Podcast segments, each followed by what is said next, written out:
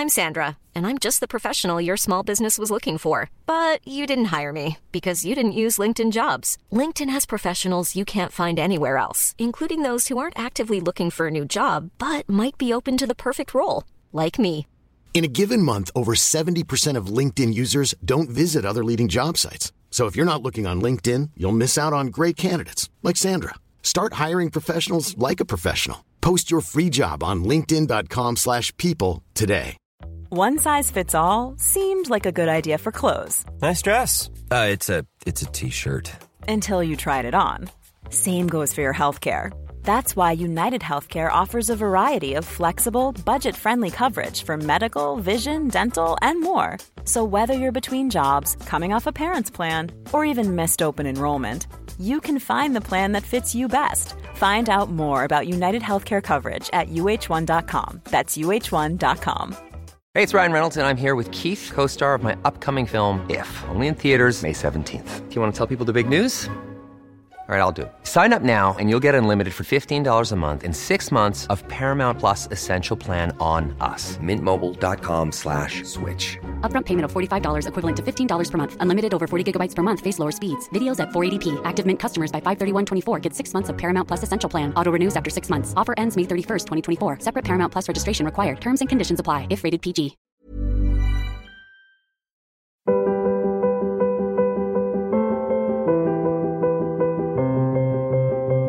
Hello, and welcome back to Forma, a podcast contemplating the intersection between classical thought and contemporary culture.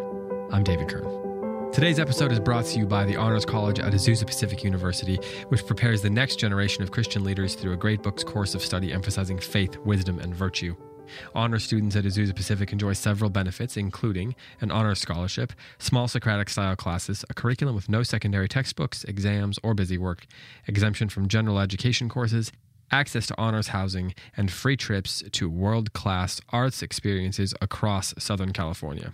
If you'd like to learn more about the Honors College at Azusa Pacific University, head over to apu.edu slash honors. That's apu.edu slash honors.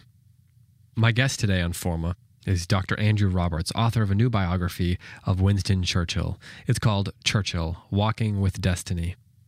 The Sunday Times in the UK calls this a terrific book with bursts with character, humor, and incident on almost every page. Roberts tells this story with enormous confidence, drawing on a vast range of sources to present what is undoubtedly the best single volume life of Churchill ever written. End quote. Dr. Roberts, who is the best selling author of The Storm of War, A New History of the Second World War, and Master and Commanders How Four Titans Won the War in the West, as well as Napoleon, A Life, is the winner of the LA Times Book Prize for Biography. He's won many prizes, including the Wolfson History Prize and the British Army Military Book Award. He frequently writes for the Wall Street Journal and is the Roger and Martha Mertz Visiting Research Fellow at the Hoover Institution at Stanford University. He lives in London and often lectures in New York, which is where he's going to be actually early in November. If you are interested and you're in the New York area, you can hear Dr. Roberts lecture about this Churchill book November 5th and 6th in New York. But he's also going to be touring throughout the US and Canada throughout this fall and into the spring. If you would like to learn more about how you might be able to hear him speak, you can head over to andrew-roberts.net. When writing this book, Dr. Roberts was granted access to exclusive new material. Queen Elizabeth allowed him to study her father, King George VI's wartime diaries, which were filled with Churchill's jokes, critiques, and reflections on how the war was going. Plus, he studied the transcripts of war cabinet meetings, the equivalent of the Nixon and JFK tapes, diaries, letters, unpublished memoirs, and detailed notes taken by the king after their biweekly meetings, all of which provide a wonderful new historical source. All of this, as Dr. Roberts indicates in the interview, was not available even as recently as 10 years ago. So, this is the first biography of Churchill to include a great deal of these resources. As the book says, we think of Churchill as a hero of the age of mechanized warfare. But Robert's masterwork reveals that he has as much to teach us about the challenges we face today and the fundamental values of courage, tenacity, leadership, and moral conviction. And with that, I'm going to send you over to my interview with Dr. Andrew Roberts, author of Churchill Walking with Destiny. Enjoy. Whenever I talk to someone who is British, I always feel so uncivilized. Um, and uh, I feel like we Americans have a somehow we still have an inferiority complex when it comes to culture. so of course, well, you won the you won the War of Independence, so I don't see why you should. well, we may be independent, but I don't know that we've sustained culture the, the way. I assure you, we take every advantage as, as much as we possibly can from that. well, you know, I, I, when I, was thinking about that as I was um, reading through some of your book and um, thinking about how we're going to be talking about a member of the British aristocracy. And you mentioned in the book that he knew, he was very aware, keenly aware of his advantages. Do you is that something that he carried with him um, throughout his whole life that he that he took into his positions of power and that influenced the way he the way he sort of wielded that power? I think it gave him enormous self confidence, um, certainly, but I don't think he was um, a snob. He mm. wasn't somebody who thought that because he was a member of the aristocracy, that therefore he was better than anybody else. But it did hmm. leave him tremendously rooted in his own sense of um, of where he was in the world, and uh, and so he didn't doubt himself at all. And you mm. get that a lot from the British aristocracy historically, and also uh, um, and definitely him throughout his life. Yes. Did you think that that was one of those characteristics that was both good and bad that it influenced him in positive ways but also led him um, very positive ways yes absolutely. I mean today of course to feel entitled uh, especially socially entitled is considered to be one of the um, uh, one of the sort of worst flaws in a human being but um, that wasn't the case in his time. And also i think that he um, his self-confidence was absolutely natural to him and of course mm. was so important because he was being uh, vilified and criticized and subjected to appalling obloquy for so much of his life mm. uh, when he was saying the opposite of what most other people were saying, especially over the Nazis and uh, the rise of Hitler. But he needed every ounce of self confidence that he could get, and he got an awful lot of it from the fact that he'd been born in a palace and was the grandson of a duke. Mm. You know, you mentioned um, in an interview that that it's only now that we can really assess Churchill, you know, due to the passage of time, but also because there's newly available archival material. Given what we know now, do you think that he was justly assessed while he was in his positions of office, um, or or do you think that he was um, improperly negatively looked at by the by the English people, such that you know, particularly in the 30s and the 50s? Yes, I, well, I think he was um, he was wildly under um, assessed in the 1930s when people thought okay. that he was a warmonger and a, and mm. a, sort of danger to peace and so on. Uh, and then he was probably over assessed quite a lot in the 1950s when, um, uh, especially after he left the premiership in April 1955, he was treated as though he could do no wrong. And, um, and neither of those are, are true, really. He, uh, his is a much more interesting, much more nuanced um, story than that. I think that the um, your reference to the new um, sources is interesting because there has been this great cornucopia of new information that has come out in the last decade, which I've been very fortunate to be able to um, use for this book, and uh, and that also has given us a uh, a much more nuanced um, view of the of the great man. Hmm. It, it strikes me that some of that information has come available. Um, just as it seems like there's some some of the criticism of of Churchill seems to be being refreshed, um, and I don't know if that's as common in England um, as it is perhaps here. well, I um, mean, refreshed is a nice word for it. I think um, you um, you get uh, partly this is just due due to the existence of the internet and where True. every absurd and ridiculous um, rumor or uh, or um, scandal mongering can uh, suddenly be uh, magnified and sent out to uh, to hundreds of thousands, if not millions, of people. Uh, where in the old days it would have just died in the in the sort of pub conversation, um, which is what uh, it was. It, it, should have happened.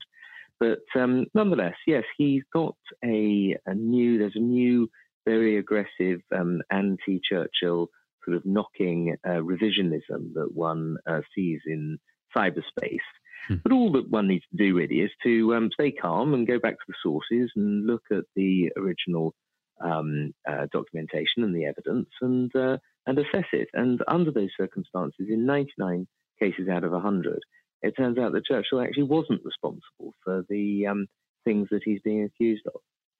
Do you think that it's simply something that that that occurs with people who have been in positions of power and have a certain level of reputation that the, that people begin to reconsider them and try to tear them apart? No, well, of course that does happen to um, to everybody, and it's not a bad thing. Of course, uh, overall, I think uh, um, history is a uh, is a constant revision. Uh, we're always rewriting history, and so we should, and, and so we always will.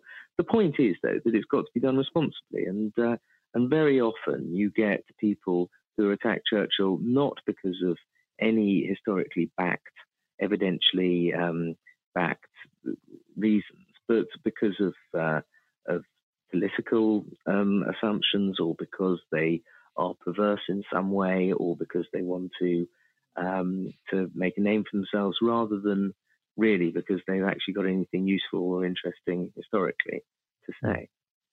Was there something about his personality that even during his life caused people to be inclined to criticize him, or was it just simply the function of a man in power? Oh no no no no! Churchill uh, um, Churchill could put people's backs up immediately uh, in a um, in a way that he recognised. He was very um, uh, self-aware. He, he he saw the way that he could irritate people at the drop of a hat. He was boisterous. He was bumptious. He was a show-off. Uh, and um, and a lot of people hated that, especially, of course, people of his own class and background, for whom um, showing off was considered to be um, a, a, appalling um, socially. And so he was put, he was called a thruster and a pusher because he constantly was pushing, pushing himself forward.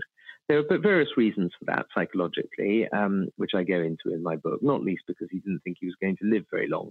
Most of his family died um, early and young, and so uh, so mm. he felt he had to uh, to push himself forward. But nonetheless, um, yes, he was uh, he was um, uh, criticised very heavily, uh, pretty much from the moment he opened his mouth. Hmm.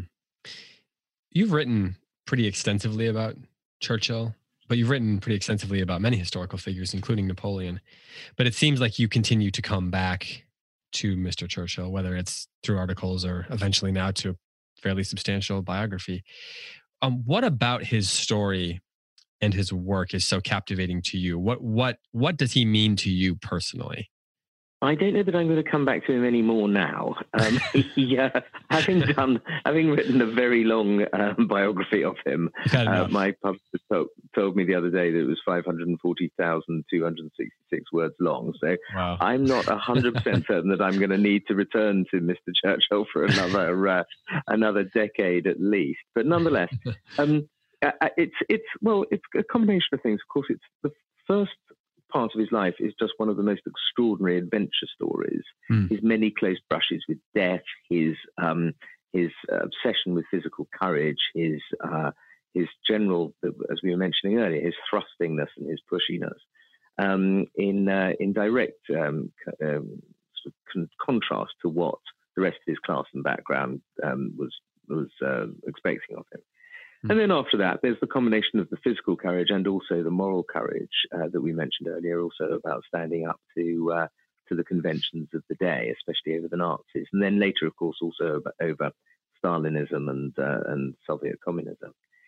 Um, and then you also have this uh, this uh, sense of destiny. The reason I've called my book, um, subtitled my book, "Walking with Destiny," is because he did have this extraordinary sense of personal destiny, which um, meant that his close brushes with death taught him um, that that, uh, that, at least as he believed, that he was specially being looked after to ensure that there would be somebody who would save London and uh, and Britain and the Empire um, when the great day of um, struggle dawned. And um, and in a lot of people, that would be considered a form of psychological disorder. But then, obviously, when half a century later that moment did come, um, he looked uh, tremendously prescient.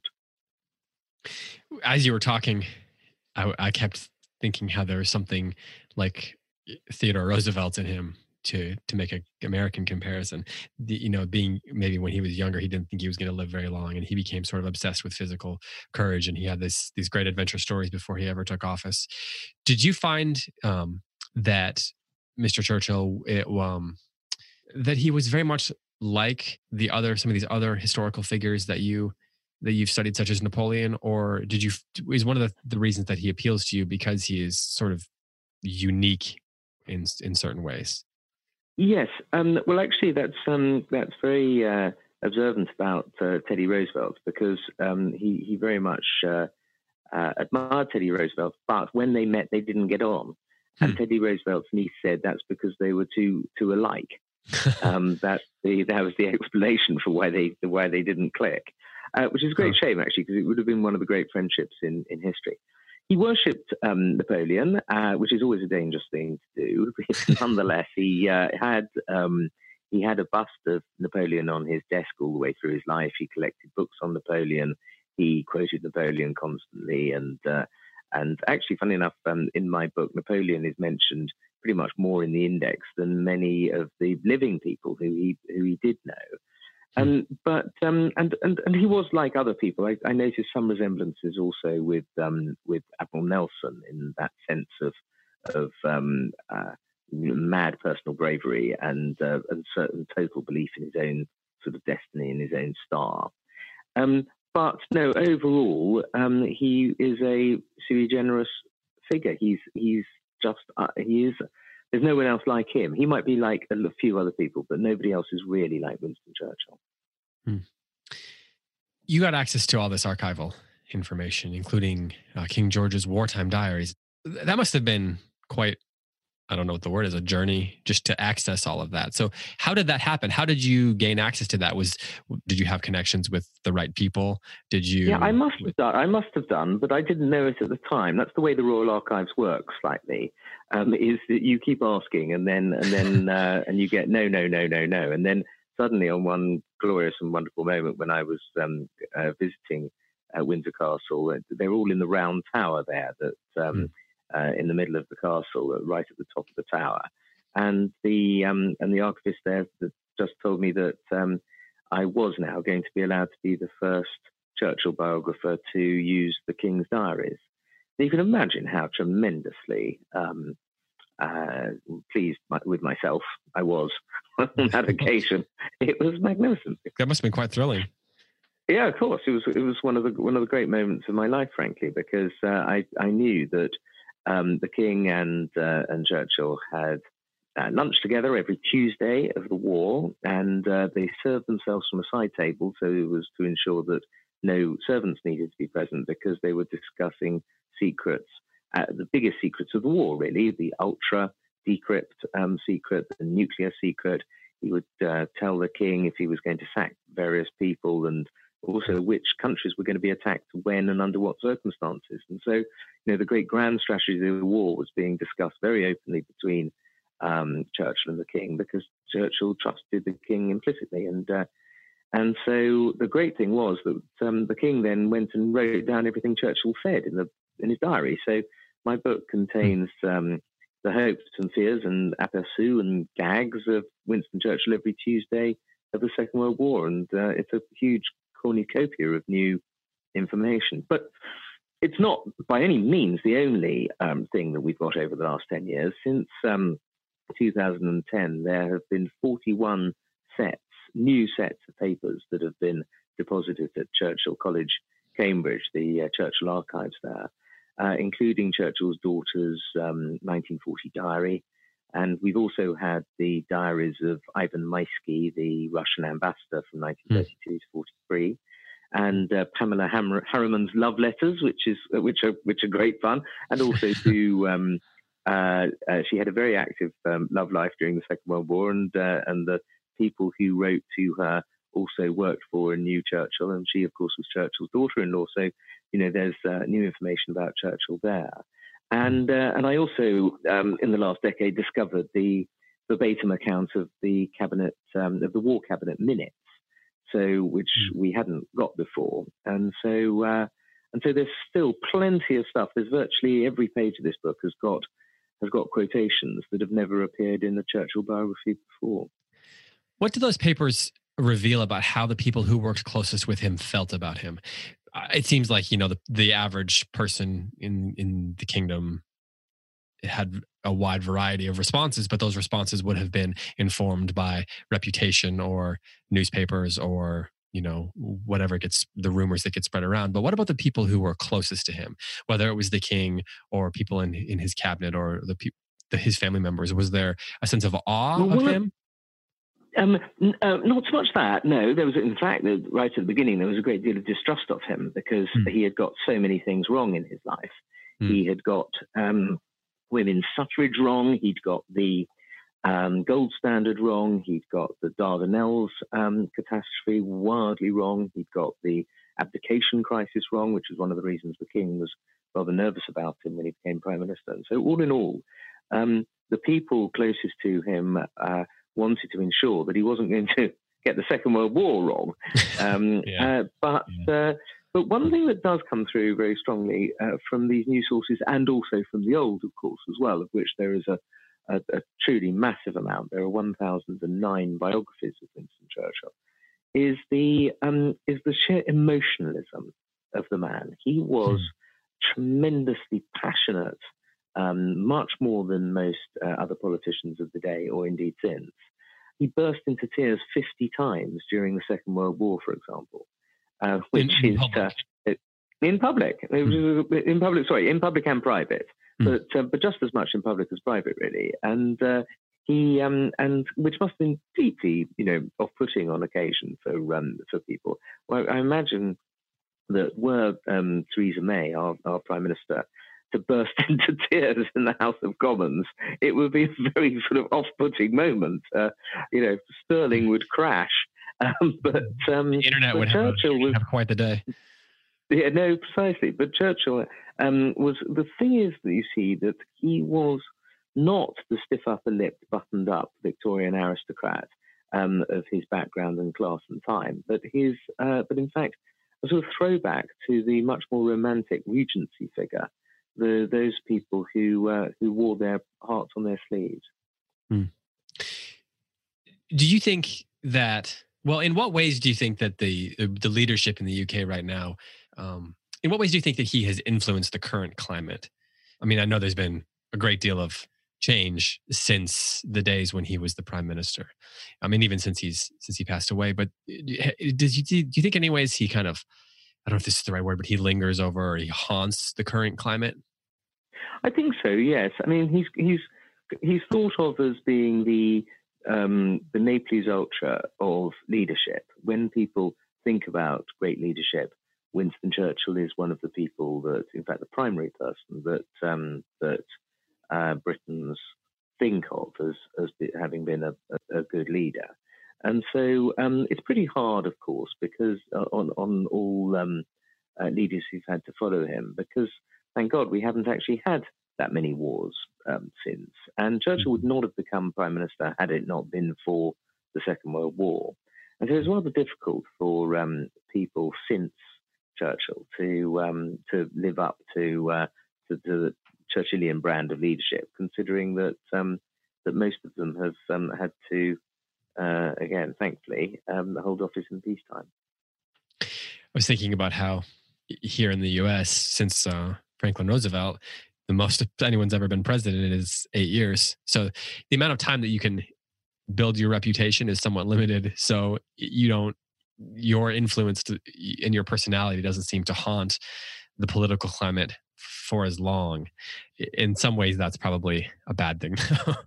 um, do you think that that he had sort of an outsized influence on the way government is done in in England, in the sense that not in terms of that he was going to change the structure or anything, but there is a sense in which the monarchy, for example, seems to have less influence than it did in earlier generations, and the monarchy is something of a mysterious sort of um, thing to us that we don't fully understand the influence of.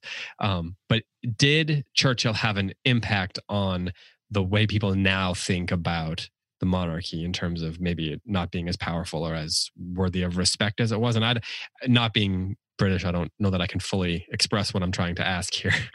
I don't think um, Churchill. I don't think Churchill had very much influence uh, constitutionally.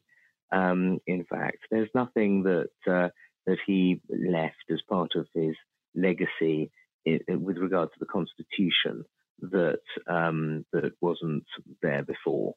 Um, okay. The monarchy had already effectively lost uh, all of its um, all of its powers, that uh, except for for prerogative powers that it never uses.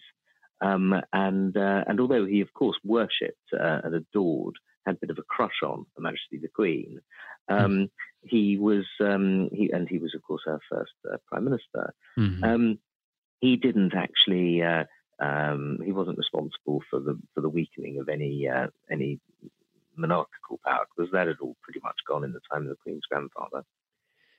Well, what about in terms of the way people thought about the monarchy? Do you think that because of his his reputation and his sort of he was kind of a larger than life figure, did he in some ways cause the did that overshadow the crown, or do you think that the or I mean, I guess I guess the queen is a pretty outsized figure in her own right. Well, the thing, the, the point is that the is that the king, uh, King George the Sixth, of course, was um, was great during the war. He visited lots mm-hmm. of bombed out cities. Uh, mm-hmm. He and the Queen um, by which I mean his wife, the Queen, um, later the Queen Mother, mm-hmm. um, were, uh, were were brave during the war. Their house was was um, hit during the bombing, of course, Buckingham Palace, and uh, so she um, um, and the King were, were, were beloved in their own right, quite apart from mm. anything that Winston Churchill had anything to do with. Mm.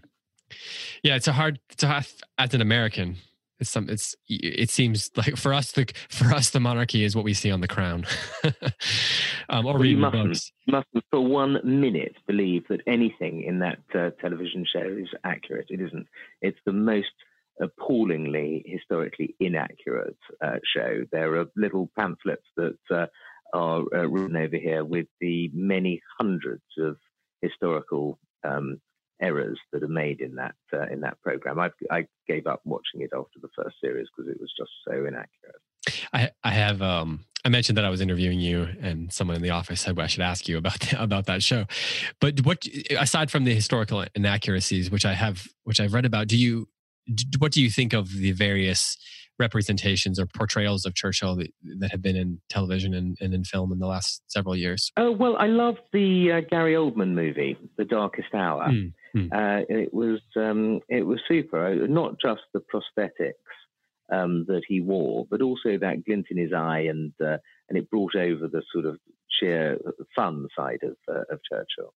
Hmm. And uh, and that was a great movie, and it was pro Churchill as well, which is um, which is fairly unusual. The last three movies have been rather anti Churchill, so so actually it was um, it was it was super. I thought there were certain um, scenes that were completely ludicrous. The um, scene, of course, in the underground station when Churchill took the subway um, and uh, and effectively used the people there as a focus group about whether or not he should continue to fight Hitler. Uh, was completely absurd, owing to the fact that um, he never went on the underground and he uh, and he didn't need to ask um, the, the British people. He knew that he wanted to fight on against Hitler, uh, under all circumstances. And um, and so it sort of detracted in a way from his greatness because it uh, implied he, he asked for the uh, for the opinion of the British people, which he didn't. He imposed his opinion on the British people, um, which is a, a, much more heroic thing to do, in my view. Hmm. Do you think he viewed himself as a hero?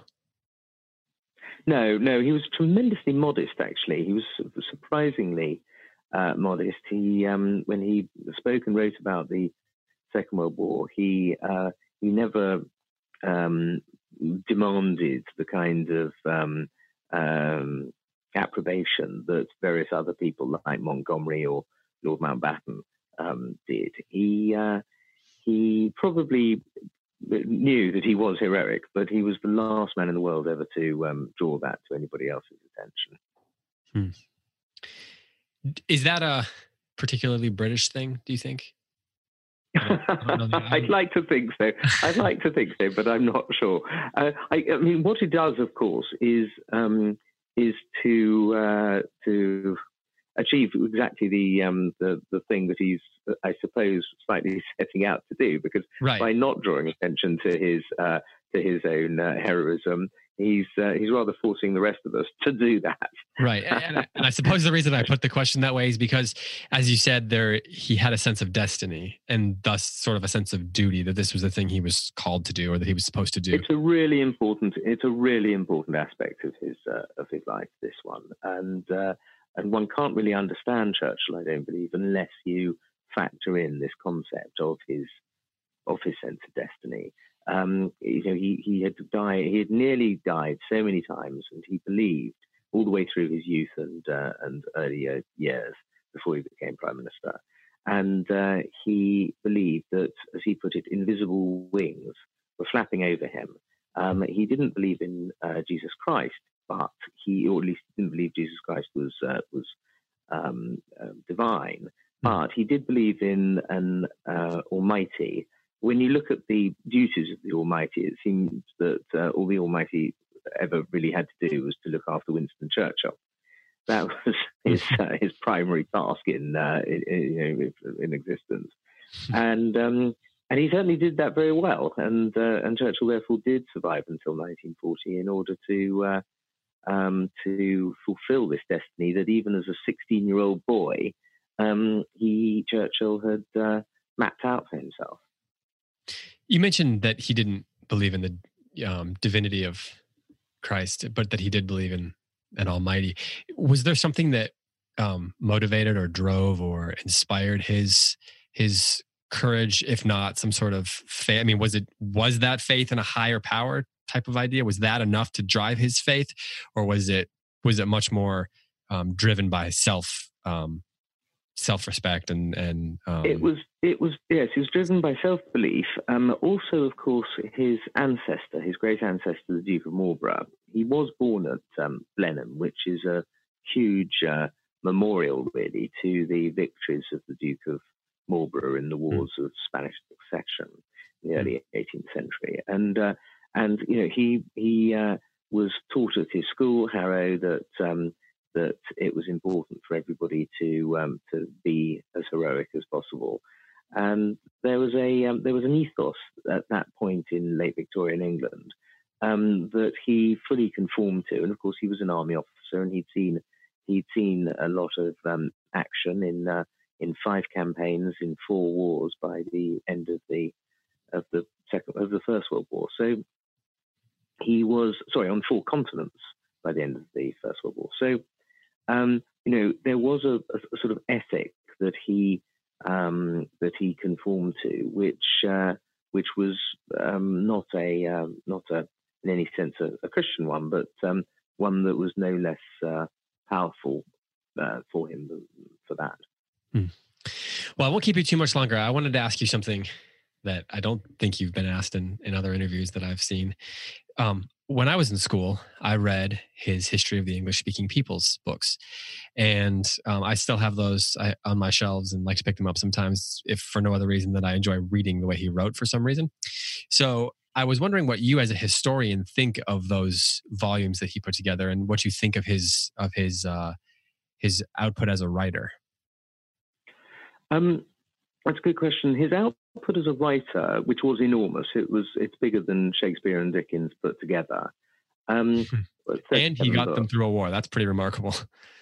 And and he did indeed, and and he won the Nobel Prize uh, for literature, of course, in 1953. But um, uh, yes, many of them still bear um, rereading. His biography of the great Duke of Marlborough, his full-volume biography, is a is a superb book. His autobiography, My Early Life, is lovely. His collection of essays, Great Contemporaries, um, definitely bears rereading. Um, not just for the for the historical insights and the aperçu, but also because of the writing. This wonderful uh, sort of Macaulay-esque, almost Gibbon-esque um, uh, language that he uh, he uses. Um, he could be uh, wildly inaccurate, frankly. Um, he, uh, he, of course, placed himself at the centre of his of his um, memoirs of the First World War and Second World War very much. Um, but he, he, he argued that these were not intended to be objective history; they were his case um, and he mm. was making it. Mm. Um, so one has to, I think, factor that in. The other point I think that's important to remember with regard to his writing is that he was always broke all his life. Uh, he literally didn't uh, get into the black until he was in uh, in his early seventies, and so he was actually writing for an audience, for money, trying to to get the maximum number of people to um, to read it. And so he was writing in a deliberately accessible way. And that's very good news because it means that even 100 years later, uh, he's still tremendously readable. And one of the great pleasures of this book, one of many great pleasures of uh, researching this book, has been um, reading his uh, his own work. Hmm.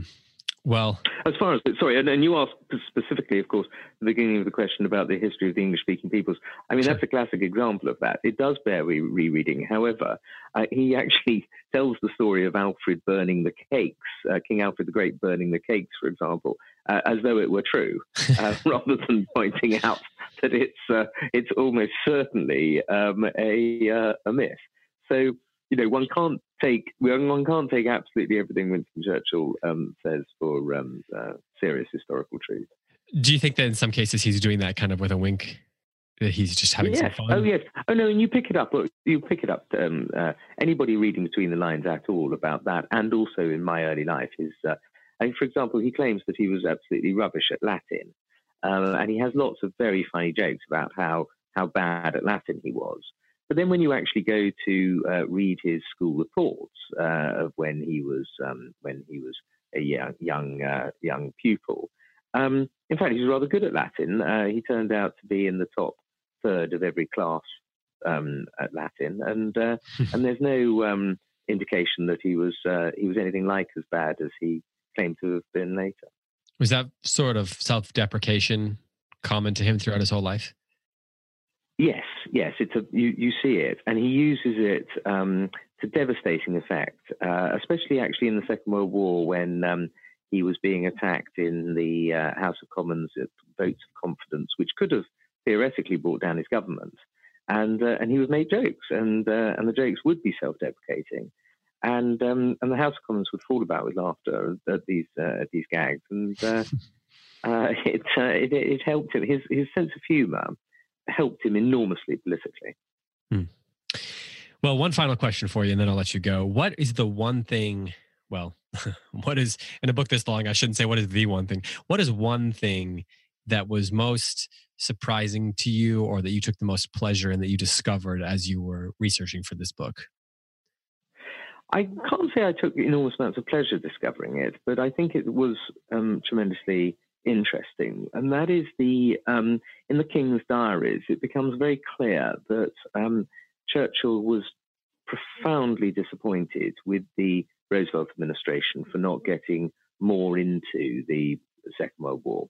Hmm. Um, it, of course, was Adolf Hitler declaring war on America on the 11th of December 1941 that brought you into the war in the West uh, four hmm. days after you'd been attacked in uh, Pearl Harbor in the Pacific. So it was a um, there was a, a, a, grinding sense of frustration and irritation um, in um, in Churchill for very many months before that happened. Um, that what he very much saw as being the central uh, war for civilization to save civilization uh, was not something that um, that the Roosevelt administration uh, wanted to uh, to move America towards um, uh, huh. more effectively than it did. That sort of brings us back to the original comment that I made, right? That that that he was interested in protecting civilization, and that wasn't such an American concern. yes, and and and and one gets uh, very strongly from from these diaries, from the king's diaries, uh, and the king, of course, agreed with him very much um, that um, that had the Americans got more uh, committed earlier on. I mean, of course, had you been committed in the 1920s and 1930s, there might not have been a war at all, mm-hmm. because um, because Germany could could well have seen um, the prospect of taking on the United States as well as France and Britain as being a, an, an, unwinnable situation. But nonetheless, it's a um, it's a, it, it, does come through powerfully in uh, in the King's Diaries, and therefore also, of course, in my book. did that end up impacting the way that Churchill felt about Americans in general? I mean, would he have a negative view of? No, not at all. Once once we got into the war, he um, he was uh, he, he, was delighted, and uh, of course by September 1943, when he made his Harvard speech, he actually wanted to investigate ways about whether or not um, Britain and America could have some kind of joint citizenship. He, he mm. loved America. He was half American himself. Needless to say, he uh, he truly he coined the phrase the special relationship and tra- totally believed in it. Mm. But when uh, in that period when when you were fairly isolationist and, uh, and there were lots of uh, powerful isolationist voices in your Congress, uh, he uh, he was undoubtedly deeply um, um, frustrated by it. Hmm. I have a uh, my grandmother would, was German. She she lived in Berlin, well in Potsdam during the war, and she uh, I, I remember when hearing stories about what the German people thought of Churchill and how after the war, in some cases, they actually were relieved because of how courageous he was and how much he stood up to to Hitler. I mean, at the time before the war, I don't think uh, you know many Germans really fully realized what was going on or what they were had gotten themselves into. But it's interesting the way that he has become sort of a um, a figure of such prominence who is known for his courage and steadfastness even among the people that he was fighting for and i don't know that that was universal to all the German people, I suspect not. But I remember hearing stories about that from my. Well, he was, funny enough, he was cheered when he went to um, when he went to visit Berlin in July 1945. He was cheered in the streets, mm. and um, yes, and the, no, the Germans have, don't have the uh, the kind of um, hatred for for Churchill that you still get um, amongst uh, amongst certain other populations. In fact, this my book I think is about to be sold, uh, the German translation rights about to be sold any day now, which uh, is pretty impressive. I'm not sure that there are many um, many books about somebody who effectively conquered a country where that uh, country is, is keen to read all about him in a in a positive way, at least. Hmm. That's a pretty remarkable. That says a lot about about him as a figure, um, and about your book by the way. So um, thank you so much for being here, and thank you for uh, for writing this book. And best of luck. I, I, wish you the best on all your travels and all your speaking, and I hope you sell a million copies. Um, you are kind. Thank you. I doubt I'll ever sell that number, but nonetheless, it's very very kind of you to allow me onto the show.